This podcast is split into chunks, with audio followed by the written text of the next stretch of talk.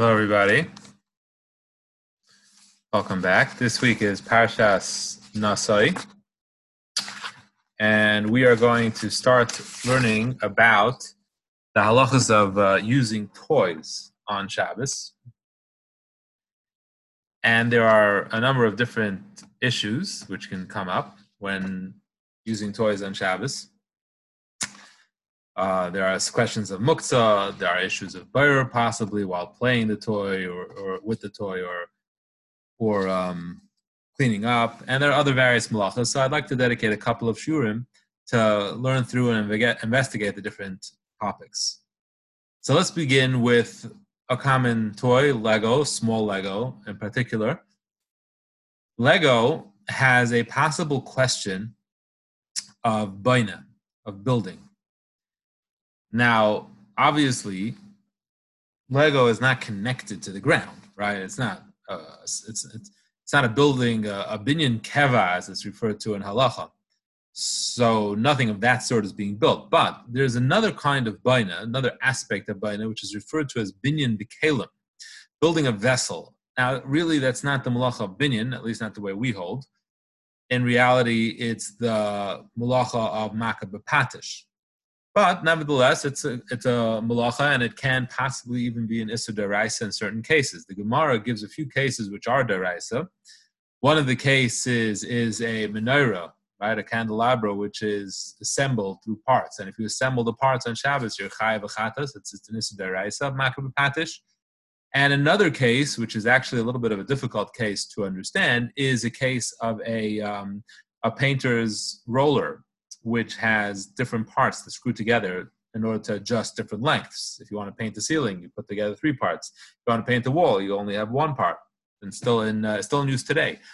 So assembling such a roller is also makeh bapatish and is also chayav achatas.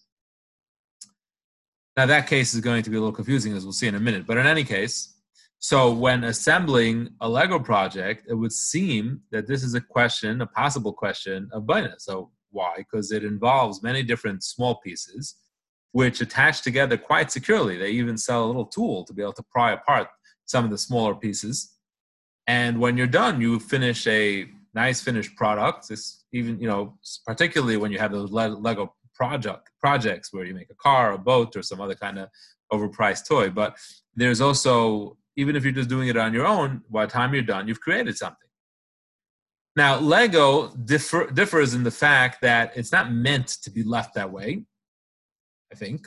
Uh, it's intended, intended in order to enjoy it to be disassembled and reassembled. So the, the, the purpose of it is not to create something as much to enjoy the process of making it and then take it apart.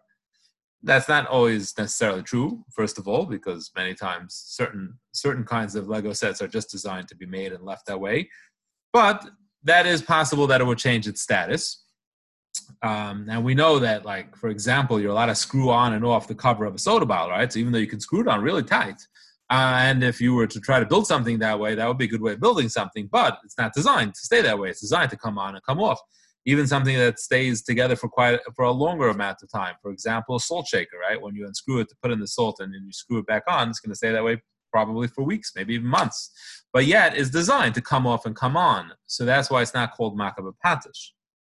It's not meant to be permanent. It's designed to come on and come off. So that would possibly be a reason to uh, allow Lego, which is not designed to stay that way permanently and is designed to be assembled and reassembled. This would certainly not apply to those kind of toys that are assembled once and that's it, like a model airplane, right? So if you assemble a model airplane on Shabbos, most certainly that would be a malacha and that would be prohibited on Shabbos. Rav Zalman Auerbach as far as Lego is concerned, he allowed children under 12 to play with Lego and suggested that ad- adults should not be involved in the assembly. So you can direct your child and you can advise them what to do and which piece. You can find the piece for them, but you shouldn't be the one who actually puts it together or takes it apart. That's that an adult should avoid doing that. Another possible concern that can come up when playing with Lego or other building toys like Clics or anything that you can create uh, um, a little house is is an isser of oihel. There is an isser durabanan, not the right, so it's isser durabanan to create a temporary ohel on Shabbos. Now, an ohel, is a tent. That's what literally an ohel means. But the Isser Midrabanan, Chazal were gozer in very many cases and included it under the context of an ohel. And anytime you make uh, any kind of covering, any kind of little domicile, even if it only has one square tefach of space, so that's four inches by four inches by four inches, right? A square tefach, if, even if that's the whole amount of, of living space that you've created, Chazal still say it's also. The Gemara even talks about having uh, two Sfarim and then placing a third Sefer on top of those two Sfarim, and you've created some space in between them. Even the, the Gemara even discusses that, whether it's permitted or not, and that is and that isn't. So the Gemara says that if the space that you're creating is not being used for anything, it just happens to get you know by, formed by itself some negative space then generally it's not a problem. But in the case of, let's say, Lego, where you're forming a little house, you're forming a little ohel for the sake of putting little menchies in there, putting people in there, or, or you know, you're making a little toy house out of Clics for the sake of playing with it, uh, that is very probably a uh, an isser of ohel. So certainly, definitely, it's certainly something we should not be doing ourselves. Uh, and as far as children are concerned, once they're old enough to understand this nuance, then it's something you should tell them not to do. You should bring it to their their uh, attention.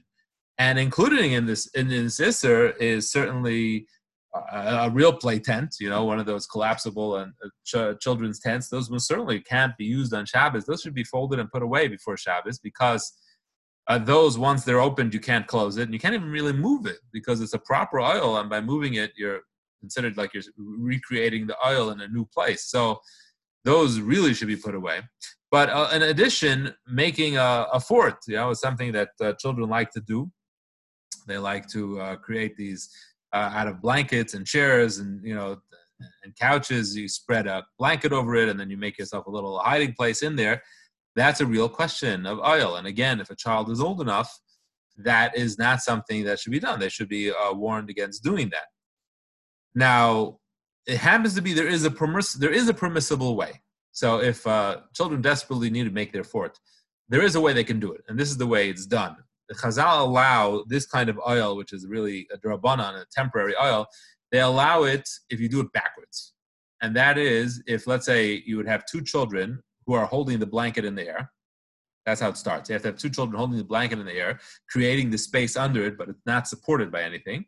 And once you have that blanket in the air, then a third child or whoever comes along and slips in uh, the chair, two chairs under it. Then, being that you created this ohel backwards, starting with the roof and then creating the walls, it's allowed. This would be allowed even for an adult. So that's uh, one way you can get around this restriction of arai. If you do it properly, you do it backwards. I don't know if you can do that with Lego. I don't even know if it makes sense with Lego to do that. But if Maybe it does, maybe it doesn't. I'm not sure. But regardless, as far as a fort is concerned, that would be uh, an eitzah. That would be one way that it could be done. One other thing I want to point out, as far as uh, toys are concerned, is that new toys very often, even if let's say it's a board game, but when you open a new toy on Shabbos, a new board game, so then all the myriad pieces uh, often come connected to like a plastic rod, and you need to break them off to start playing with them. And that's a very big question of Makkah Patish because breaking off those pieces now make them usable, and that's completing their usability, their vessel. So that's really a big shaila of Makkah Patish. So that truly, ideally, someone should do before Shabbos or, or ask a shaila. Not all cases are exactly the same. That's something that you should try to do before Shabbos. Open up the new toy and make sure all the pieces are de- detached and broken off so that you don't run into that Makkah Patish shaila. Parashas Nasai teaches us the mitzvah of Sotah. The mitzvah of Sotah is about a woman who has acted inappropriately by going into seclusion with another man after being expressly warned in front of witnesses by her husband against secluding with that specific man. And the woman, you know, brazenly in front of witnesses again, disobeyed the express warning of her husband, and secluded, did yichud with that man, and stayed in there long enough to create a question of what she did there. And that creates an aura of suspicion around her to the point where she's not allowed to live with her husband anymore until she undergoes the, the Sotah process, which is necessary to clear her name. And the process, as described by the Psukim and Chazal, are highly is a, is a highly humiliating process for her, very humiliating. But as Chazal repeatedly stress, she brought this upon herself because even if she didn't sin, even if she's innocent, she is not clear. She's not truly innocent because she did seclude herself brazenly in, in front of witnesses. And that was a, a big act of pritzus, and it created real chashad on herself, real suspicion. Now, if she did indeed sin, then drinking the water will bring about her death. But otherwise, it'll clear her and she'll be allowed to go back to live with her husband, and it'll actually bring blessing upon her. Now, right after the parasha of Sotah, the Torah teaches us about Nazir. The Nazir is a person who accepted upon him or herself not to drink wine or any derivative of grapes. They also don't cut their hair, and they are careful not to become tame from a dead person. And this is an elevated, level of holiness. It's called a Nazir Lekim. It's a certain me- measure of godliness that a person is bringing upon themselves. And Chazal comment, as brought by Rashi, that the reason why Nazir follows immediately after the parsha of Sotah is because if someone sees, he witnesses the damage and destruction that can be wrought by losing control of oneself, uh, of sinning, they see what happened to a Sotah, he should do something productive about it and, and do something to, to, to, to change in order that that doesn't happen to them. And the suggestion is accept Naziris, stop drinking wine. Wine is something that brings a person to, to sin. The Sefer Chiddushei HaLev, beautiful Sefer, makes three wonderful points here. I don't know if we'll have time for all three. And each one leads into the next and helps us understand how to internalize the message of Sotah and Nazir and to make something productive out of it. One thing the Sotah has to do before she drinks the water is she has to bring a korban, namely a korban mincha. Now, typically, a korban mincha is comprised of flour, oil, and levonah. Now, levonah is an incense. It is placed on the mincha, and then it's removed and put onto the mizbech where it burns and makes a, a, a, good, a good aroma. Her mincha, however, does not have oil and does not have incense. It doesn't have levonah, just flour. The Gemara says, why? Because it's the mincha of a sinner, and we don't want it to be beautiful, and we don't want it to be aromatic. But Rashi quotes a different chazal. The chazal say, you know why we don't put on levonah particularly? Why don't we put on this incense? Because the imahois, Rachel, uh, Sarah, Rivka, Rachel, and Leah, they're referred to as levonah. Where are they referred to as levonah? In Shir Parak Dalit, it says, "I'll give us levonah." I'll give us. Baruch Hu goes and looks at the give us levonah, the, the hills created by our mothers, uh, uh, uh the the Imayas Hakadashis. So the Imayas, the Imayas Sarah, Rivka, Rachel, they're referred to as levonah, and this woman, she departed from their ways. She didn't follow in their path and therefore we withhold Levonah from her mincha. It's not appropriate for her.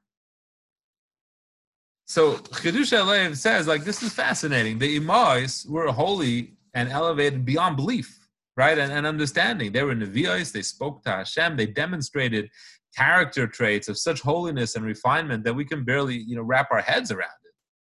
And is it truly held against this lady that she didn't follow in the paths of Sarah, Rivka, Rachel, and Leah? Is that the minimal expectation of every Jewish woman? And without doing so, she's be, she is to be humiliated?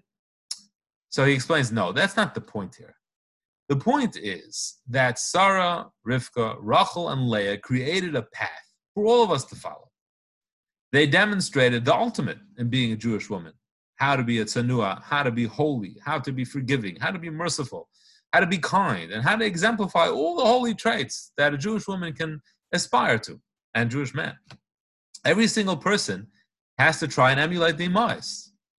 Now, it doesn't mean you have to reach their level, but we all have to ask ourselves, as Chazal say, in Tanur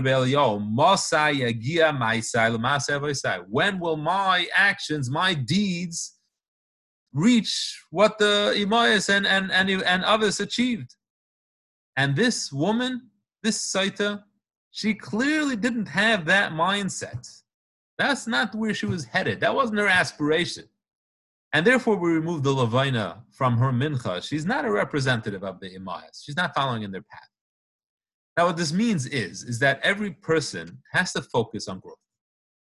The way to focus on growth is to have a goal. And it can even be an unattainable goal. A person has to have an aspiration.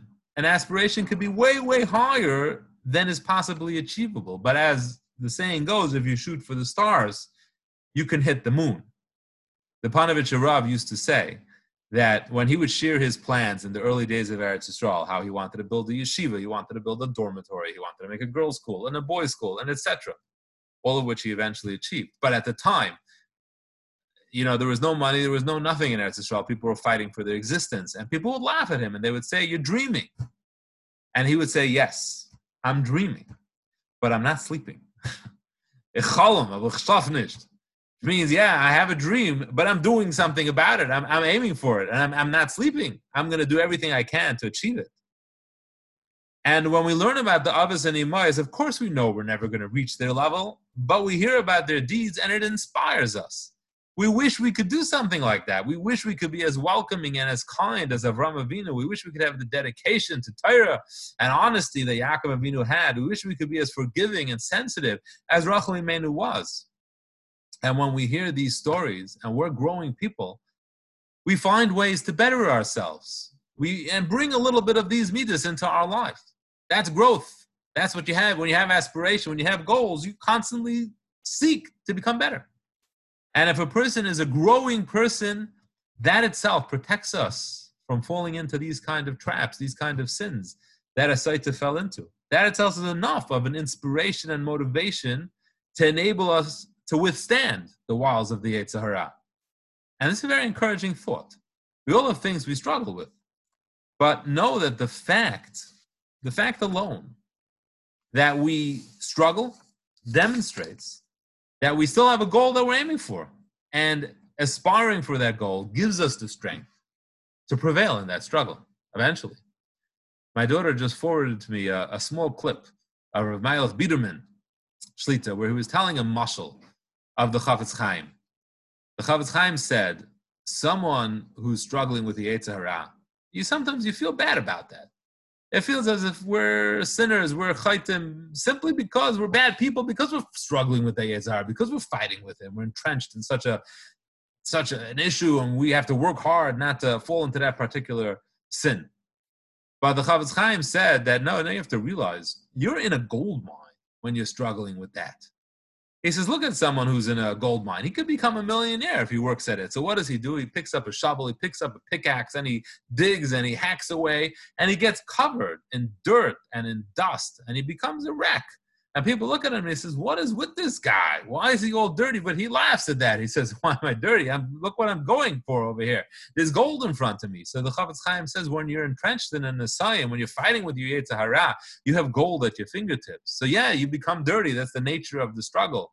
But when you win, look what you walk out with. And that's that's just a, an encouraging thought in the Siyata Dishmaya that we need to prevail in our struggle. If we focus on the growth, if we focus on our aspiration, if we have a goal in mind, that itself will do so much to bring us there and protect us from falling into an Avera. Now, the next point made by Chazal, as Rashi quoted, is that someone who sees the, the destruction brought about by a Sotah sin should refrain from drinking wine.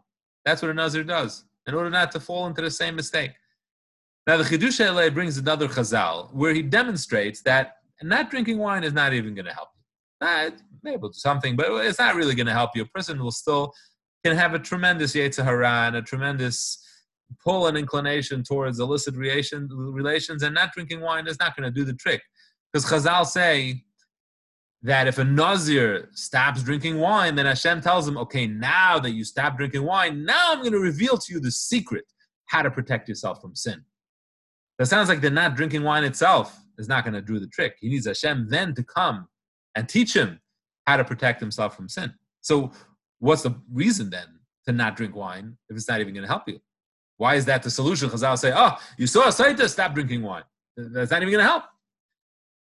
So the truth is that we find ourselves in this quandary often.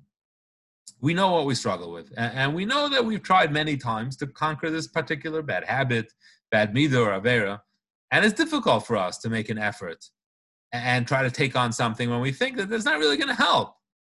You know, I know myself, I'll still be very tempted, and, and even refraining from this, it won't save me. Uh, it's not going to save me. Let, us say, for example, someone struggles with saying Lashon Hara. They find it very difficult not to share gossip and share the hack. They want to make a difference in their lives because, as we mentioned earlier, they're growing people. They have aspirations. They have a goal. They've gotten to step one. But they also know that when the juicy tidbits come their way and they have the opportunity to share it, it's almost impossible for them to hold back. Even if they accept upon themselves some small measure of protection, they make a, a machsom lefi for an hour, or they avoid going to certain websites that disseminate large quantities of yet of lashon hara. They still know that they'll find them out the info and they're going to want to share it. So, what point is there in even distancing themselves that little bit? Another example: someone struggles with temper, with keeping their patience. They lose control, they yell, they lose their cool, and react in ways that they later regret. They know that when someone pushes the wrong buttons, they, it's very hard for them to hold back. So why bother accepting upon themselves to take steps to avoid those situations that set them off? Why should they make the effort to avoid certain encounters, to engage in certain interactions that they know they'll test them? A little Kabbalahs, yeah, it'll help a little bit, but they're not going to avoid this. And They're going to know that they're going to keep on getting angry. The situations are going to find them regardless. That's life. So this is the connection of the two parashas. That's what it's coming to teach us, the Chiddushei HaLev says. It's true, drinking wine is a small step, and it's not going to do all that much in protecting a person from arayas, that sin, a uh, uh, tremendous sin of illicit relations. And if a person suffers from those temptations, it's going to be a small shield. But he says that when a person is in a situation of sakana, if a person is in a situation of danger, personal, physical danger, you do anything you can to protect yourself, even if it'll only protect you a little, right? We know look at us here, right? When when when there's the danger of of disease hovering over our heads, we do everything that we can to distance ourselves from it, even if they say it'll only protect a small percentage, it'll only uh, delay the onset of the disease. Whatever it'll do, we don't care. It's disease, it's sickness. We have to do what we can to be safe. We have to do what we can to protect ourselves. And if we would have that approach to the reality of sin, we would have the same idea. We would say, okay, whatever I could do, let me do. Whatever I could do to limit the Nisayon, whatever I could do to make the test smaller that I can at least withhold part of the time, delay it a little bit, protect ourselves a little bit. It's worth it. And something we would definitely do to protect ourselves from physical harm. And here is what the next Chazal says is that if we take those steps, then Hashem says, okay, you did that. I'll share with you the true secret, the real vaccine against COVID. Then I'll give it to you. I'll teach it to you if you've taken that step. Then I'll teach you what you really can do to protect yourself from sin. When Hashem promises a Nazir, he'll give him the siyata deshmaya he needs. He's going to show him the path. Something that we would not find the, the knowledge or strength to do otherwise. And, and that's the essence of to Hashem and Siyata Dishmaya, that even though the goal seems very far off and very distant and very hard to achieve, we have to keep our eye on that goal. And if we keep our eye on that goal, we do whatever we can to get there, even little things, even if it'll only take us a little bit of the way there. Because then we get the Siyata Dishmaya we need to get the rest of the way.